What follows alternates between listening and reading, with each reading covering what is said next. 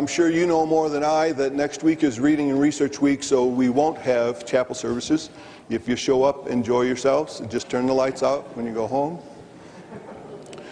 Student Council is sponsoring a revival meeting this Friday night and Saturday night, 7 o'clock in Strickland. So I want to make sure that you make, that you make room in your schedule for that. And then finally, we are all here so that we can.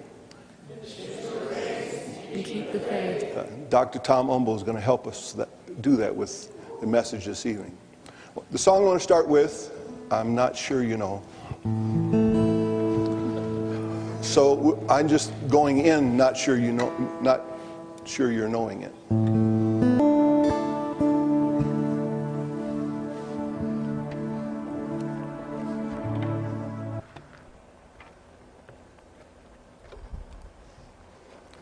Let's pray.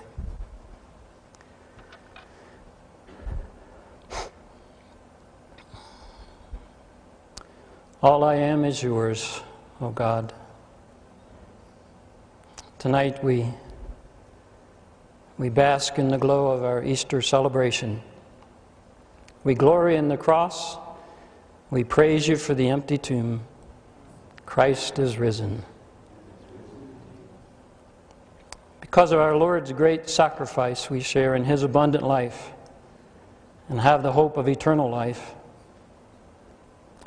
Lord, as we hear from your word tonight, give us eyes to see, ears to hear, and hearts to follow in obedience to your leading. In Christ's name we pray. Amen. You may be seated.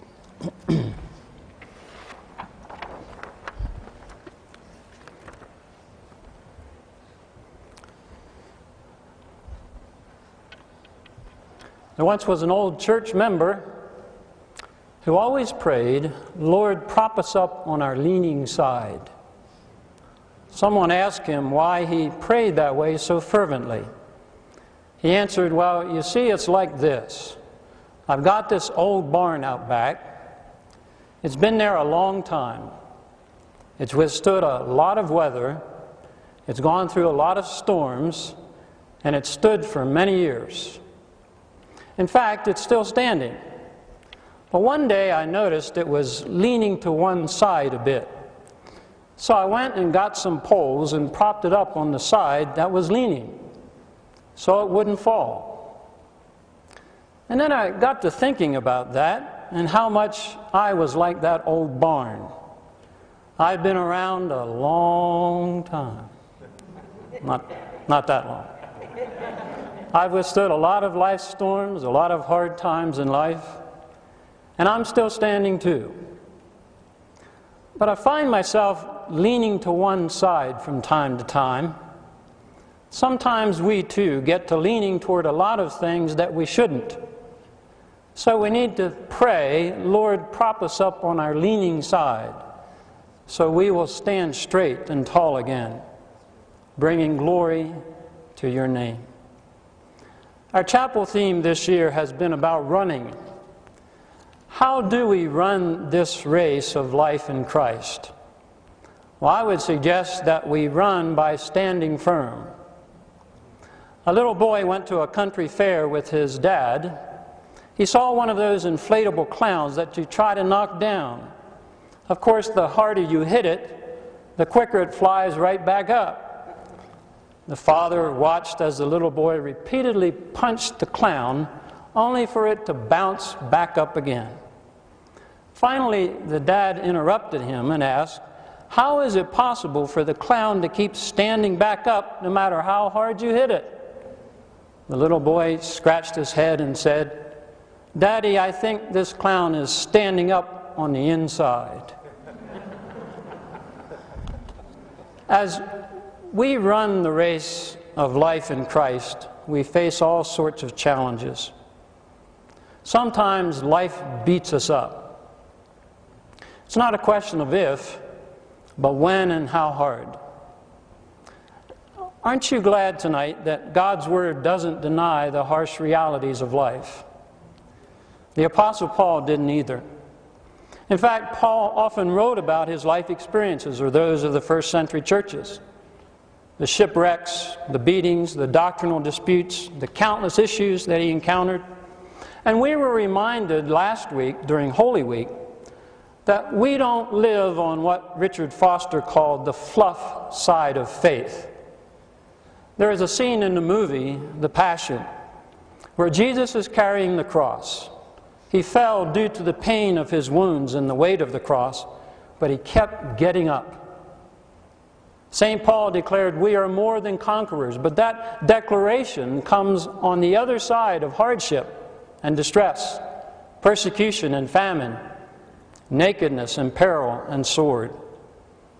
And so, great insight and inspiration comes to us when real life intersects with the real truth of God's Word. This has been a real life kind of year, hasn't it? For our nation, for our college, for many of you who, like that clown at the fair, have been punched over and over again. And as I've thought about these things, there is a passage that I just haven't been able to get away from. It's been teaching me, feeding me, sustaining me. In running the race, I've been learning an awful lot about standing firm on the inside. And I think the Apostle Paul gives us some very wise counsel in Philippians chapter 4. Tonight I want to highlight for you three key words, all in the imperative form. So if you take your Bibles and turn to Philippians chapter 4, I want to begin by reading verses 1 through 5.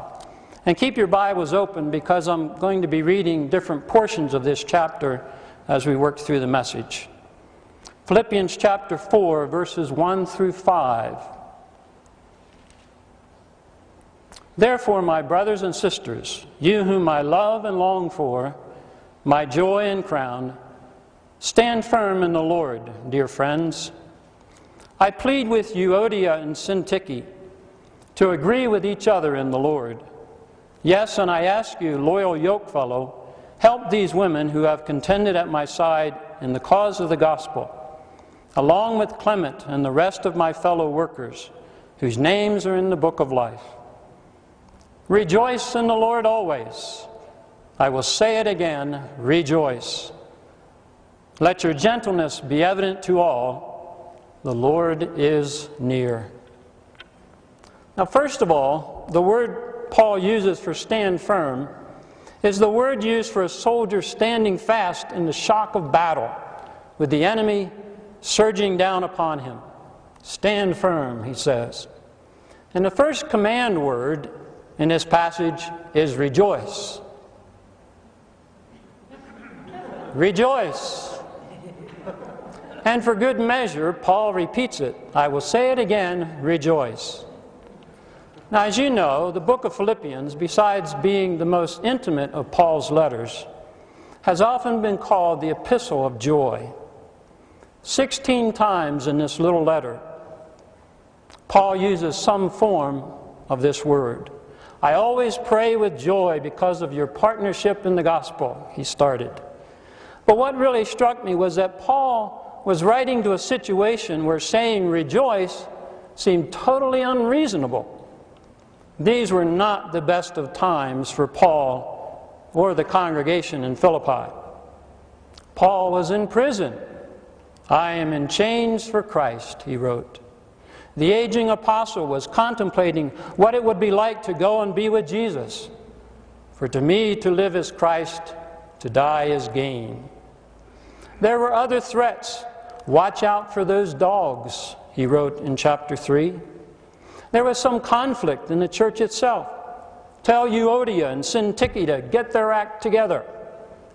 And this group of believers faced persecution. Don't be frightened in any way by those who oppose you. Now, as you know, in some situations of life, it would be the height of insensitivity to say to someone, Rejoice! Don't worry, be happy. We don't deny the hardships of life. Ministry connects with reality, it doesn't avoid it. And Paul certainly didn't take all of these things lightly, but he had earned the right to say these words. Whatever it is prison, internal conflict, external persecution and threats whatever you are facing, rejoice. Whatever you are going through, there is always some reason for the believer to rejoice. Now, come on, Brother Paul. Don't you know what we're going through here? Oops, wrong question. Paul did know. He was living it, enduring it. See, the human tendency in the hard times is to be downcast and feel sorry for ourselves, to become self absorbed. A rather gloomy fellow once wrote, Life is difficult and then we die. well, the gospel simply won't allow us to be so pessimistic. Christian writer Tim Hansel goes to the heart of the matter. Hardship is inevitable, but misery is optional. We can't avoid hardship, but we can avoid joy. God has given us such immense freedom that He will allow us to be as miserable as we want to be. At any moment in life, we have at least two options. One of them is to choose an attitude of gratitude, a posture of grace, a commitment to joy. Rejoice. Now, we can't do this in our own strength, can we? There are times we don't feel like rejoicing. Our true feelings and what would bubble up from the inside might produce something far different. And so Paul gives us a, a couple of qualifiers here. Notice what he says about the Lord Rejoice in the Lord always. Rejoice, the Lord is near. You see, it's our connection with Jesus that produces this joy. There is simply no other source for the kind of joy we are talking about here. Has nothing to do with material things or outward circumstances. William Barclay wrote, a person upon whom life has apparently inflicted no blows at all can be gloomy and discontented.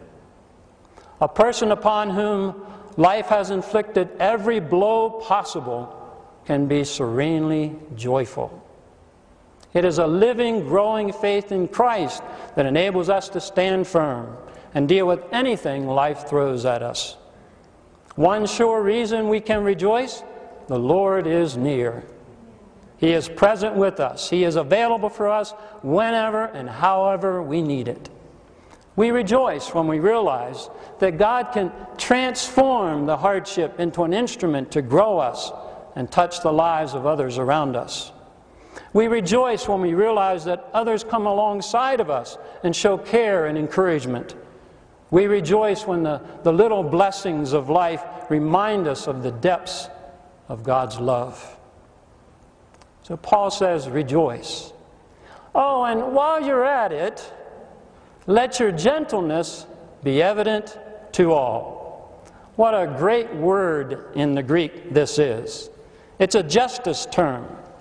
Sometimes when we face painful situations, we're, we're tempted to take matters into our own hands, to seek justice, to balance the scales. Real life comes our way. What to do, what to do. Well, there are times when believers should stand up against injustice. But in this one word, gentleness, Paul says, don't insist on your own way. Don't retaliate. Don't try to get even. Don't keep score. He is saying, in effect, remember how the Lord treated you when you deserved justice, judgment. Instead, the Lord extended mercy.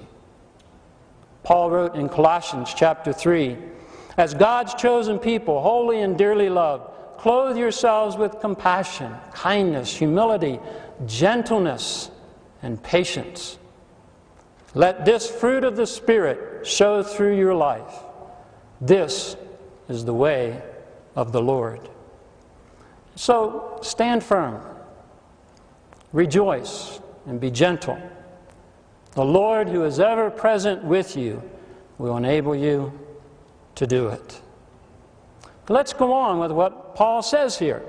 I want to pick up again with verse 4 and read through verse 7 of chapter 4.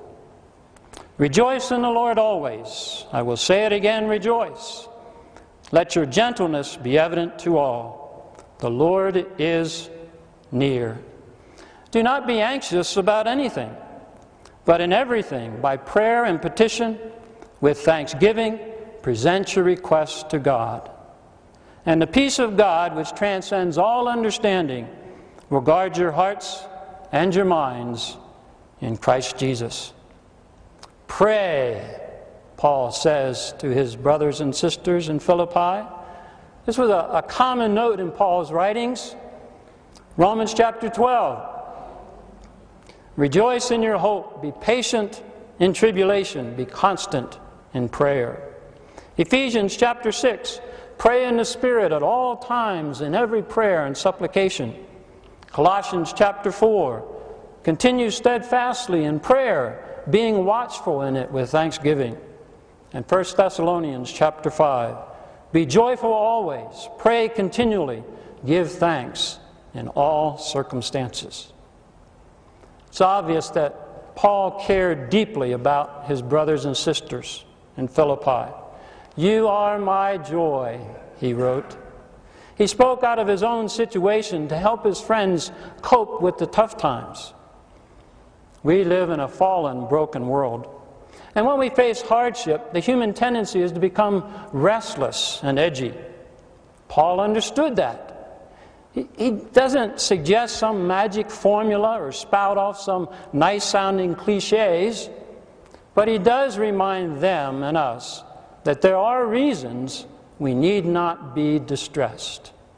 He throws out another command don't be anxious about anything. Eugene Peterson in the message puts it this way Don't fret or worry. Instead of worrying, pray. Let petitions and praises shape your worries into prayers, letting God know your concerns. We can spend a, a lot of time and energy being anxious. Instead, Paul says, practice the spiritual discipline of prayer. The great Protestant theologian Karl Barth wrote To clasp the hands in prayer is the beginning of an uprising against the disorder of this world.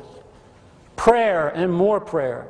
Paul says the way to be anxious about nothing is to be prayerful about everything in everything, absolutely everything, pray. Oh, and by the way, Paul writes, when you pray, do so in a spirit of thanksgiving. In the midst of everything you face, give thanks. And the result will be the peace of God. A peace so vast, no mind can grasp it. A peace we experience but just can't explain a peace that produces much better results than our human planning ever could, a peace that guards our hearts like a detachment of soldiers protects a fortress from enemy attack. Two other things about prayer tonight as I've been thinking about this persistence and presence. Do you know why the mighty God of the universe chooses to answer prayer? It's really very simple. Because his children ask, and they keep on asking. The tough times, especially, teach us to be serious about prayer, intentional, determined, disciplined. Our relentless God, who pursues us by His grace, invites His children to be persistent we present our requests to God and keep on presenting them, Paul says. You know, a lesson I have learned over the years the most important thing about prayer is not the answer. Is not the answer. Our persistence in prayer leads us into the divine presence.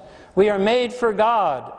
Early church father Augustine wrote God gives where he finds empty hands. And in prayer, we are connected to a power much greater than ourselves to change us, to guide us, to strengthen us. Sometimes life doesn't make sense. Sometimes God seems silent. Sometimes it takes a while for the answers to come, if they come at all. But we keep on presenting our request to God. We rest in His presence. We leave the answering to Him in His way, in His time. Persistence leads us into His presence. That's where we need to be at all times, especially in the hard times. It's been written the righteous person strives in prayer with God and conquers, in that God conquers. The story is told of the great missionary to China, Hudson Taylor.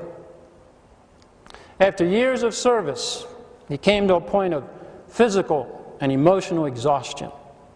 He was just plain spent. Then, sometime later, dozens of his fellow missionaries were massacred in the Boxer Revolution of 1900. The news was almost more than his aging heart and exhausted mind could endure. I cannot read. I cannot think. I find it hard to even pray, he admitted to his wife. But I can trust, he wrote. Paul wrote later in chapter 4 I have learned the secret of being content in any and every situation. I'm in prison here, people, whether well fed or hungry, whether living in plenty or in want. I can do everything through Him who gives me strength. My God will meet all your needs according to His glorious riches in Christ Jesus. Some of you will remember Bob Benson, speaker, author, spiritual mentor to many. He once wrote, So fill me with thy life, O Lord, that I will feel your slightest touch, hear your softest whisper, see your faintest footprint, yielding in such glad obedience that others might see the grace and beauty of communion with you. Amen.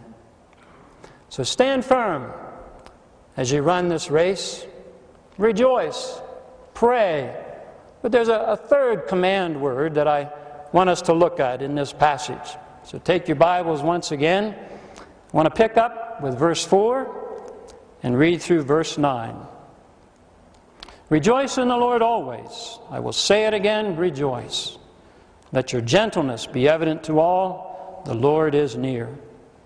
Do not be anxious about anything, but in everything, by prayer and petition, with thanksgiving, present your requests to God. And the peace of God, which transcends all understanding, will guard your hearts and your minds in Christ Jesus. Finally, brothers and sisters, whatever is true, whatever is noble, whatever is right, whatever is pure, whatever is lovely, whatever is admirable, if anything is excellent or praiseworthy, think about such things.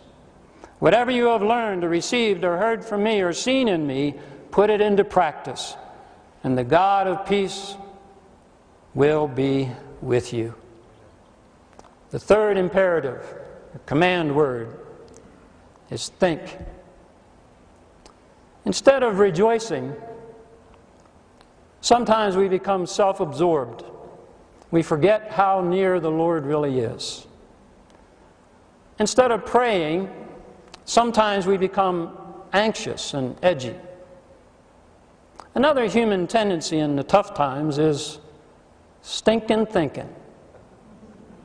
Paul knew this. It's right there in the text. Get rid of this stinking thinking. As with rejoicing and praying, how believers think was important to Paul. And Paul used this strong word for think over 30 times in his writings. Reflect in a critical way. Your thoughts must continually dwell on these things, absorb them into your very being. Paul says, deliberately fill your minds with good thoughts. He's very clear here. It's within our control, and we must be proactive about it. I like what William Barclay says here. The human mind will always set itself on something. Paul wanted to be sure that the Philippians set their minds on the right things. A number of years ago, you counseling cohort folks, I read Viktor Frankl's Man's Search for Meaning. He writes of his experience as a Jew in a Nazi concentration camp. The Nazis stripped the Jews of everything clothes, books, papers, every personal memento that gave meaning to life. But Frankl wrote, there was one thing the Nazis could never take away our freedom to choose our attitude. Whatever the situation swirling around us, we can choose our frame of mind. This is precisely what Paul is talking about. We have control about how we think. We must be proactive about shaping good thoughts. You know the motto what would Jesus do? Now, perhaps even more important, how would Jesus think? John Stumbo pastors a large Christian and Missionary Alliance church in Oregon. A few months back, he became mysteriously ill, and everything went downhill from there. On his blog, he recently wrote about what he called his traveling companions, all of the medical paraphernalia that he has to drag around with him a walker, a wound vacuum, medication patches, feeding tube. His traveling companions are with him 24 7. But then, then he shifted to talk about some other traveling companions, and I quote, that give evidence of the infirmities of our lives. They tend to uh, attach themselves to us when we face hardships. Pastor John wrote, As I lay in bed, I started asking myself, Am I packing around bitterness? That's an attachment I don't want to haul around with me and grudges. Those are entirely unhealthy traveling companions. See, as we run the race of life in Christ, it's, it's natural and normal for hardships to bring these traveling companions.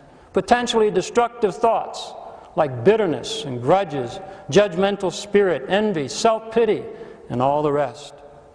These travel companions, Pastor John wrote, interrupt our journey with their seductive speeches. They try to knock us off track. But Paul says we are responsible. We don't lose control of our ability to shape how we think about any and every situation of life. Now, throughout his writings, Paul taught us how this is possible. Let the mind of the master be the master of your mind. In 1 Corinthians chapter 2, Paul quoted Isaiah 40 For who has known the mind of the Lord that he may instruct him? Ah, but we have the mind of Christ. In chapter 2 of this letter, Paul wrote, Your attitude, your mindset ought to be the same as that of Christ Jesus. And we all know what he did. In chapter 3, he mentioned those enemies of the cross of Christ their destiny is destruction. Their God is their stomach. Their glory is their shame. Their mind is on earthly things. Romans 12. Do not conform to the pattern of this world, but be transformed by the renewing of your mind. Get rid of the stinking thinking. It will drag you down and harm your witness. Develop habits of thinking that reflect the Lord whom you serve. Let the mind of the master be the master of your mind. Take captive every thought to make it obedient to the Christ. Again, the message puts it this way. Summing it all up, friends, I'd say you'll do best by filling your minds and meditating on things true and noble and authentic, compelling and gracious. The best, not the worst. The beautiful, not the ugly. Things to praise, not things to curse. Put into practice what you learned from me, what you heard and saw and realized. Do that, and God will make things work together according to his perfect plan. Chapter 1, Paul wrote, This is my prayer, that your love may abound more and more in knowledge and depth of insight, so that you may be able to discern what is best and may be pure and blameless until the day of Christ. And so, stand firm as you run the race of life in Christ. Rejoice, pray, think about good things. You know, I think these three commands really go together to form a, a powerful spiritual equation. It really begins with prayer, doesn't it? And going deeper in the presence of God. That calming, reassuring presence then shapes right thoughts, good ways of thinking. We then rejoice. What other response is there? Because we know that God will enable us to carry on. Finally, there is one other place in this letter where Paul talked about standing firm. Chapter 1. He talked about his partnership with these believers and his prayers for them. He said his chains had actually encouraged others to speak the word of God more courageously and fearlessly. He was torn between going to be with Jesus and remaining to serve his Lord. And then he wrote these words Whatever happens, conduct yourselves in a manner worthy of the gospel of Christ. That's really what it's all about, isn't it? And then, whether I come and see you or only hear about you in my absence, I will know that you stand firm in one spirit, contending as one person for the faith of the gospel. Rejoice, pray, think good thoughts. We can do all these things through Christ who gives us strength. Amen.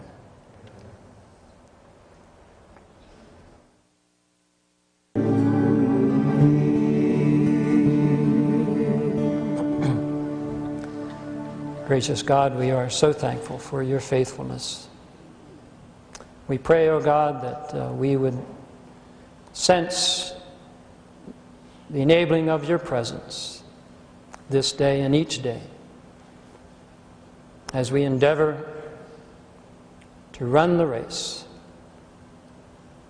to give witness to your love and your grace and your peace. In Christ's name we pray. Amen.